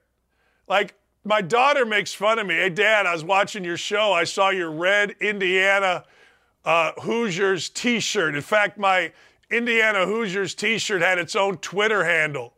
Dakich's t-shirt. Well, why do you wear that? Because it's comfortable. I've had, I got like five of them from uh, Rusty Stillions, the uh, equipment guy in Indiana, because it's comfortable. Jennifer, it is hard. You, you guys think it's easy with this brain? You think so? It's freaking hard. It's really hard. Holy crap. Yeah, Eastern Europeans prefer wool. I won't wear wool anything. In fact, right now, I won't wear pants. If I showed you what I'm wearing right now, see these? These are a combination like, I don't know, sweatpants, night pants. And I wear them all day. I wear them to walk the dog. I wear them to the gym because they don't itch. My legs itch. It's hard. Dan is a fabricist. Yes. Yes. I am a fabricist. yes, I'm a fabric diva, Jennifer. I'm a fashion diva. But this shirt and this company is great. Now, if this was a crap company, I would not wear it. I wouldn't. I only put on my body on television what I use, and I go to Just Add Water Boats and I get stuff. Scandalous dad showing some leg. Yeah. This show's R rated, baby. Hey, by the way, I watched Casablanca last night for the first time. I got to tell you about it. Uh, if you like what you see, yeah, you got to subscribe to our YouTube channel. Yeah, subscribe, ring the bell. I didn't know about that. I do now. We'll be right back. We'll be right back. Got to take a short break here. We are rolling with Don't At Me, and you don't want to miss it. Stay tuned. Getting ready to take on spring? Make your first move with the reliable performance and power of STIHL tools. From hedge trimmers and mowers to string trimmers and more, right now save $30 on the American made STIHL FS56 RCE trimmer. Real STIHL. The FS56 RCE is made in America of U.S. and global materials. Offer valid through June 16, 2024. See participating retailer for details. Hey, uh, I watched Casablanca last night. I don't know if you've ever seen Casablanca. Man, is it old. Holy nutsack. Humphrey Bogart was tremendous, and the girl was hot. Woo! Was she hot? In fact, if you're going to get involved in the World War II, you might as well get involved over whoever that actress was. I know you. Uh, you guys know. By the way, Lee is out of town. She has stayed in Boston for the week because uh, Tegan was supposed to play tomorrow and uh, on Tuesday, and then has a game this weekend. I need an old movie. Yeah, Ingrid Bergman. Woo! Wow, Ingrid Bergman. She'll make you put back stuff you never stole right there. Man, uh, I, ladies and gentlemen, I'm like, hey, Ingrid, baby. I mean, you know, smoking. Wow. And with modern type surgeries that they do, she would have, uh, well, anyway, I'm getting a little sexist here, but Ingrid Bergman. Wow. And you know, the truth of the matter is, Humphrey Bogart in that was kind of a little whiny batch, wasn't he? Sitting there getting drunk because the woman left him. The woman came to tell him why she left him, and he's sitting there getting hammered, acting like a little batch. Don't ever act like a batch. Sack the hell up, walk like a man. Women don't like guys that act like little batches. You know what I mean? Guys are saying full metal jacket, the great outdoors. I need a I need a yeah, the public enemy. I'm just saying this. I need an old movie.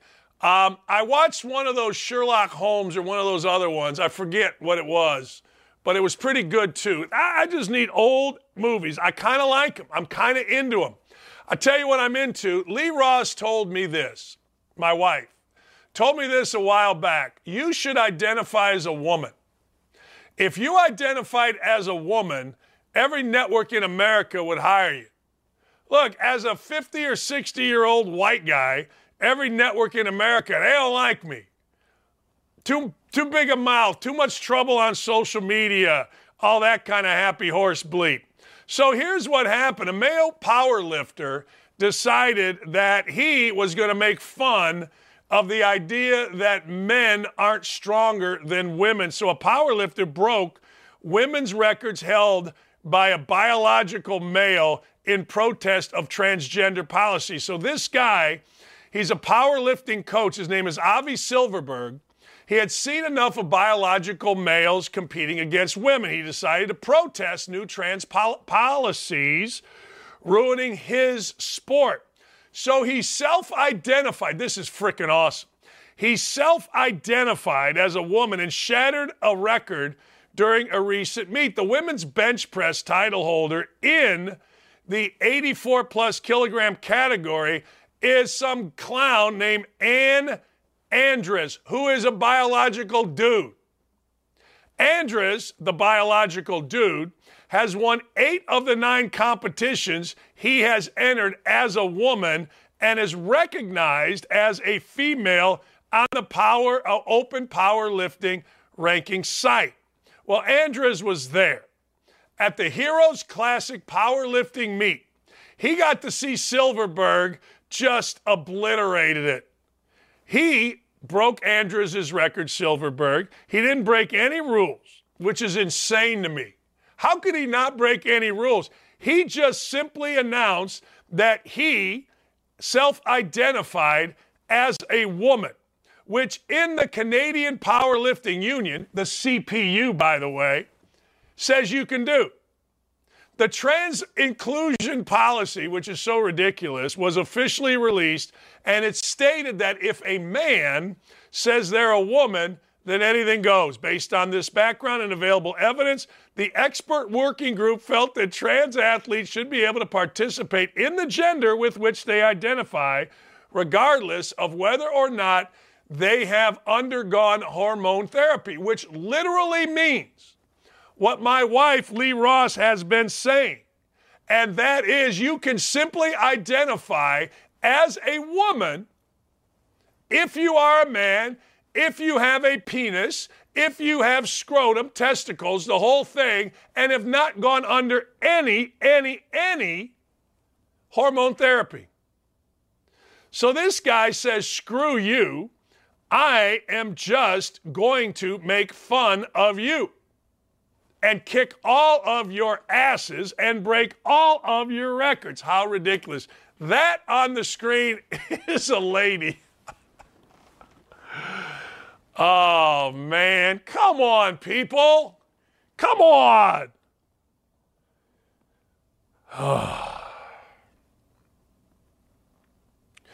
Uh, the Otter Creek says, I want Joel Embiid to go trans and dunk over all the WNBA players. Uh, our One of our leaders is Jason Whitlock, and Jason Whitlock has said, hey, look, LeBron James identifying as a woman would dominate the WNBA. oh, man. Is there anything better?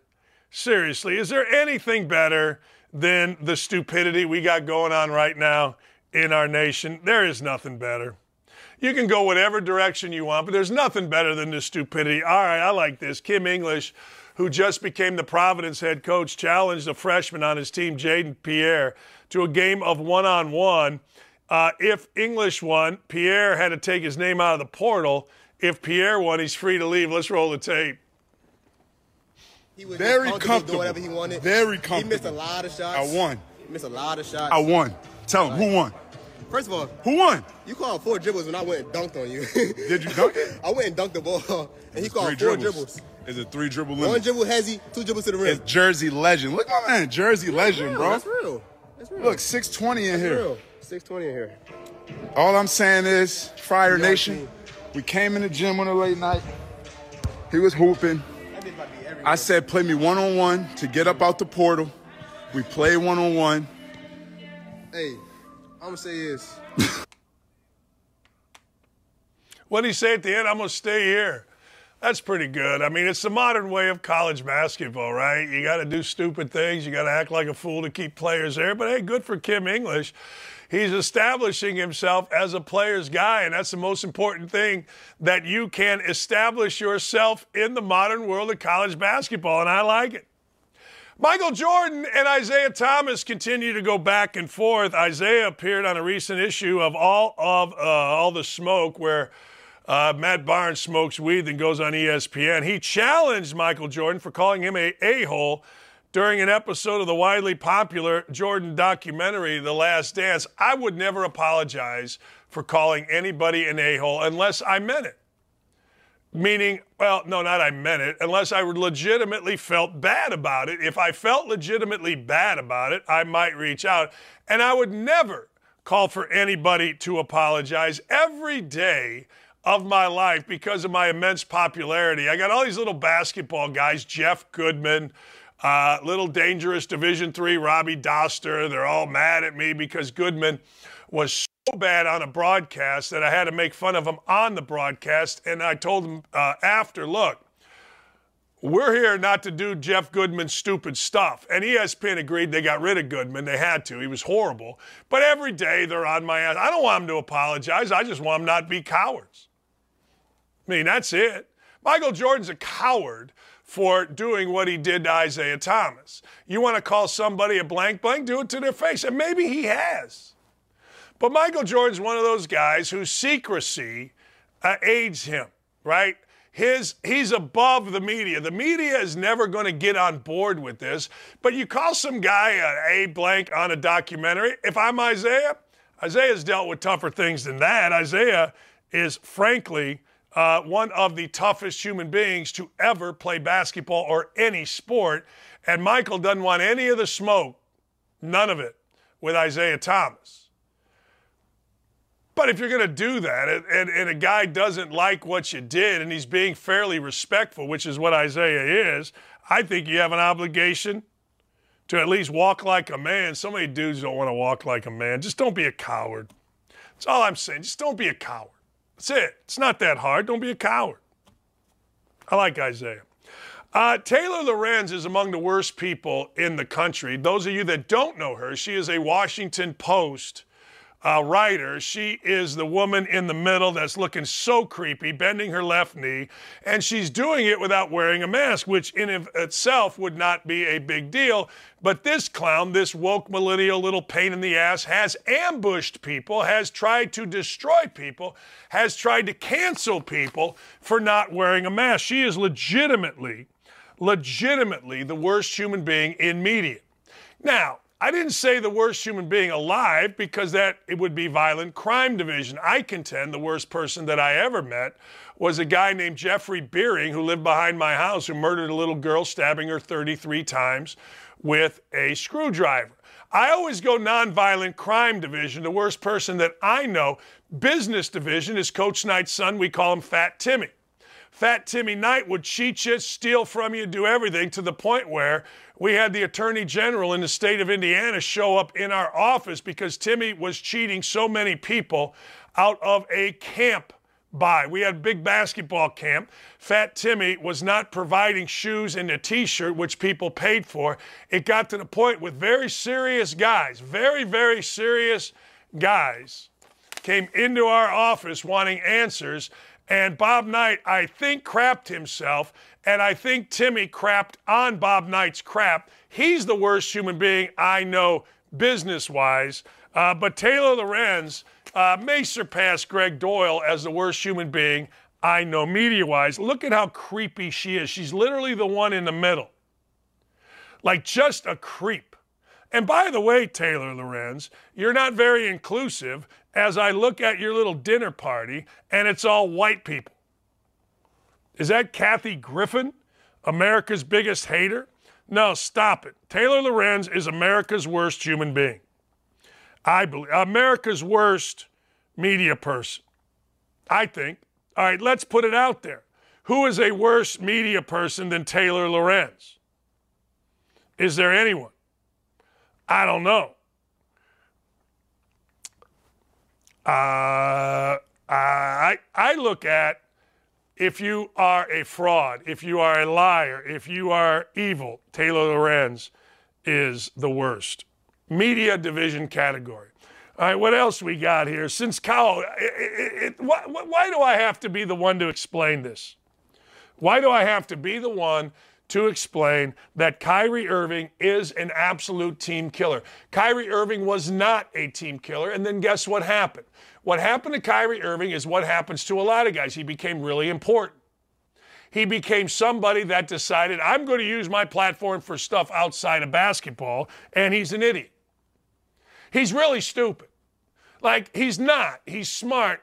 But when you see him, he's really stupid. When you listen to him, he's a very articulate, smart guy that just says stupid stuff. And now he's become a thing. He's no longer a guy that, frankly, um, is a basketball player trying to win. He's become a thing. Like Draymond Green has become a thing. But Draymond Green doesn't matter on the Warriors because the Warriors are going to sink and swim with their role players and Curry and Thompson. But this guy is a focal point on a team and he destroys teams. So he said his team is a cluster F. Well, guess what? most teams, let's go back, that you have come to have become cluster Fs. So it's no surprise that the latest team you come to came to becomes a cluster F. The big surprise is that Mark Cuban wasn't smart enough to understand that. Look, the NBA is not in a bubble. The NBA is not just, well, this guy's over here, so we don't know anything about him. Everybody in the NBA knows that there is nobody worse to have on your team right now than Kyrie Irving. Don't go back to Cleveland when he was fine. Boston, you couldn't guard him in the playoffs, at least we couldn't here in Indiana. I'm talking about now. Kyrie Irving, a guy that famous, we don't need a coach, really? How'd that work out in Brooklyn? Well, it was Nash's fault. Of course it was Nash's fault. Nothing to do with Kyrie Irving. That blank show fell apart, and now he's trying to destroy another franchise. That's not Kyrie Irving's fault. It's Mark Cuban's fault. Has nothing to do with Irving. Irving is who he is. Irving's who Paul George did the same thing. Paul George terrific as a young up and coming player, and then Paul George became a thing. So what Paul George do? Started stooping strippers. Started being a guy. Started being someone that actually, with his Fresno State three year education, he thought we were all supposed to listen to not listening to Paul George about anything. I'm not listening to him about basketball. Went from a nice kid, sat next to me for three hours hosting a show with me when he first came up. Paul George then became a thing. Who wants to listen to Paul George about anything? Anything. I don't. Maybe fishing. People loved him in fishing. People thought he was great fishing. Apparently, he lives right out here. His house wasn't like crazy nice. It was nice enough. Uh, and he, you know what? Uh, seemed like a great guy, but I don't want to listen to Paul George about anything. Uh, NBA players continue to show that they're absolute weenies, whether it's Paul George, Kyrie Irving, or now Russell Westbrook. Russell Westbrook got booed after kicking a fan out who was being mean to me. Ah, oh, the fashionista. That fan be mean to me. He mean to me. Get him out. Uh, uh. I actually got in a bit of a hassle one time with uh, George Hill. I did. I did. I got in a hassle one time with George Hill. George Hill's, I would criticize him because I thought George Hill was just a guy. Uh, he started yelling at me. Uh, he started yelling at me about uh, my, my, you know, he was on the bench, and I say, fuck you, you know people got a little excited. I probably shouldn't have responded, but I'm going to sit there and listen to some idiot uh, basketball player or athlete. Screw that. It'd be me. Now they would kick me out and lock me up. I really didn't even say anything. I just said, oh, and then I went about my business. George Hill. so Russ, oh Russ, he of uh, West Brick, uh, gets a fan kicked out because, well, Russell Westbrook is a fake tough guy that can't play anymore, and he's trying, and I mean hoping against hope that people pay attention to me. All right, I can't wait to see this. The smartest thing that we've done on this show is go woke a dope dude. Two Wokadopes has been stellar. All right, boys. We got Ryan, we got Dylan. Uh, more like Russell Westbrook. you guys are on one today. I like it. Please feel free. Yeah. Yeah, man. I got to tell you, it's interesting. It's very interesting. I don't want my daughter who is a fourth grade teacher, I've talked about a lot. I don't want her handling a gun. I don't want her have to have a gun in her drawer, and I don't want to have to have her point a gun at an assailant. But this question is easy, man. Weapon free school zone or staff members are armed and trained. Any attempt to harm children will be met with deadly force. Now, I got to tell you, it's kind of like you really don't have to have the security system at your house.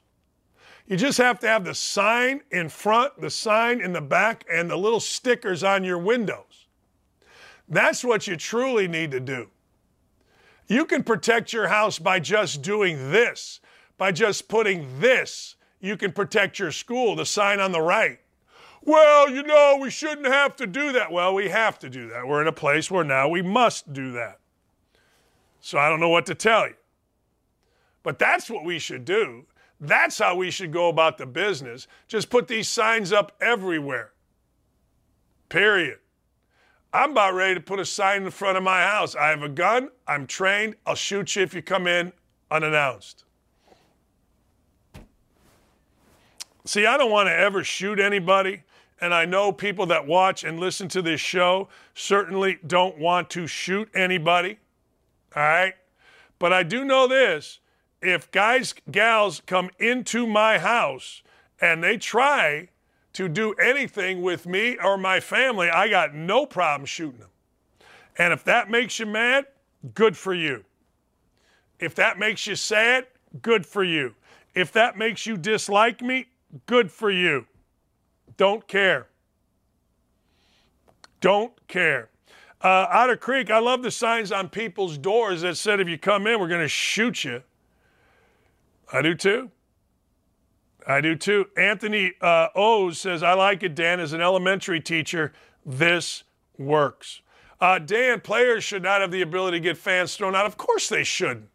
No more than fans should have the ability to throw out a player. They shouldn't have the ability to throw a fan out. Screw these guys. All right. What's next?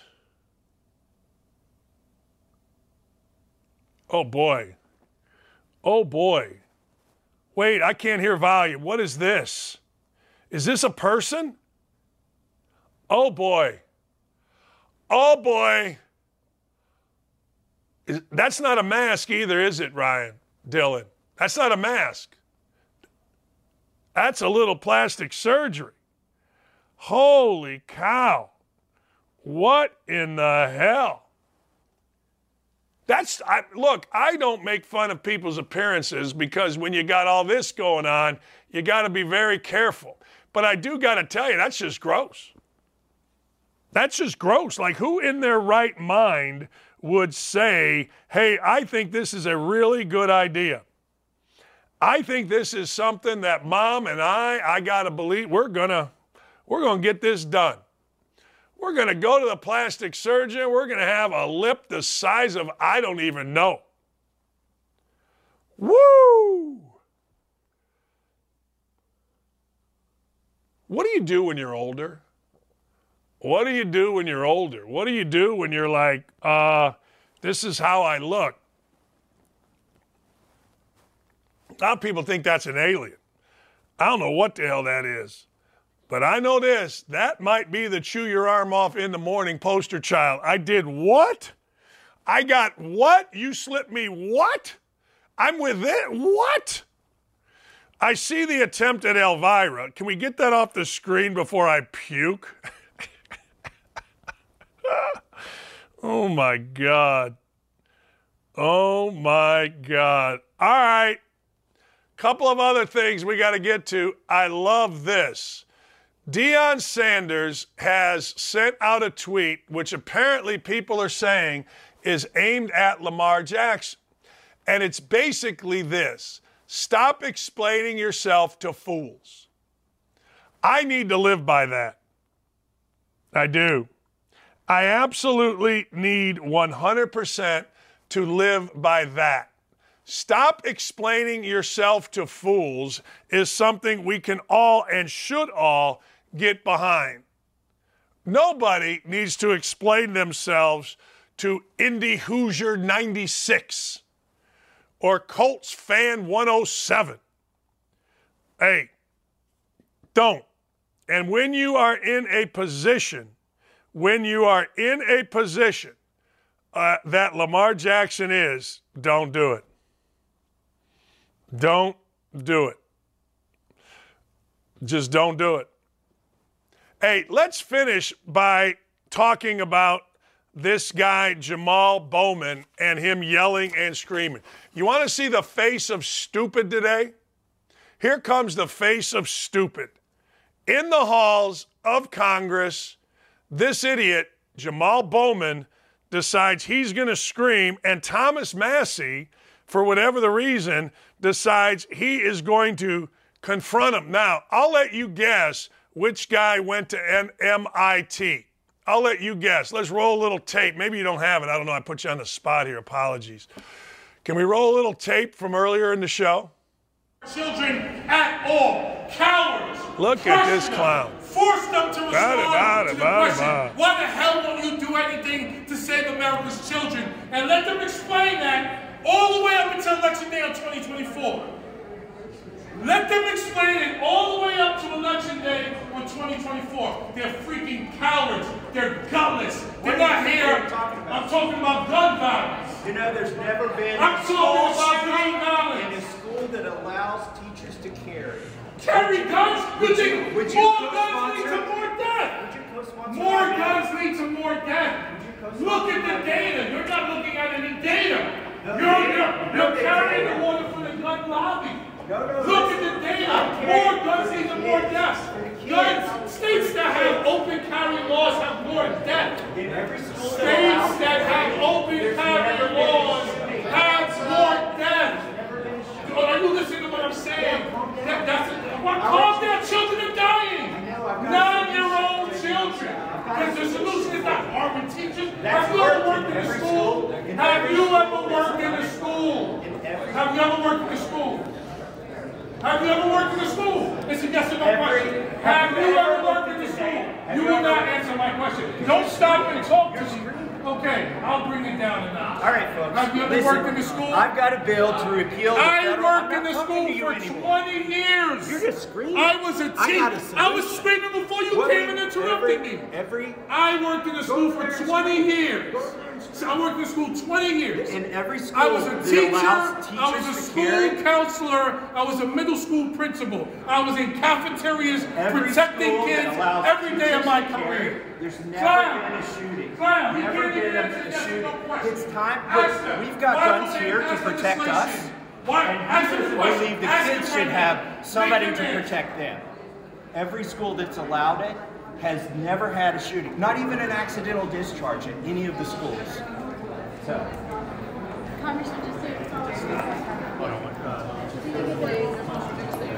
Yeah, absolutely. Next next week, I'm reintroducing. I always judge people by the content of their character, not the color of their skin. I'll let you guess which guy went to MIT. Uh, in that, it's kind of like the Kendrick Perkins, JJ Redick thing. One guy screaming like a complete idiot, and the other guy dumb enough to engage. But in Redick's case, he wasn't dumb enough to engage.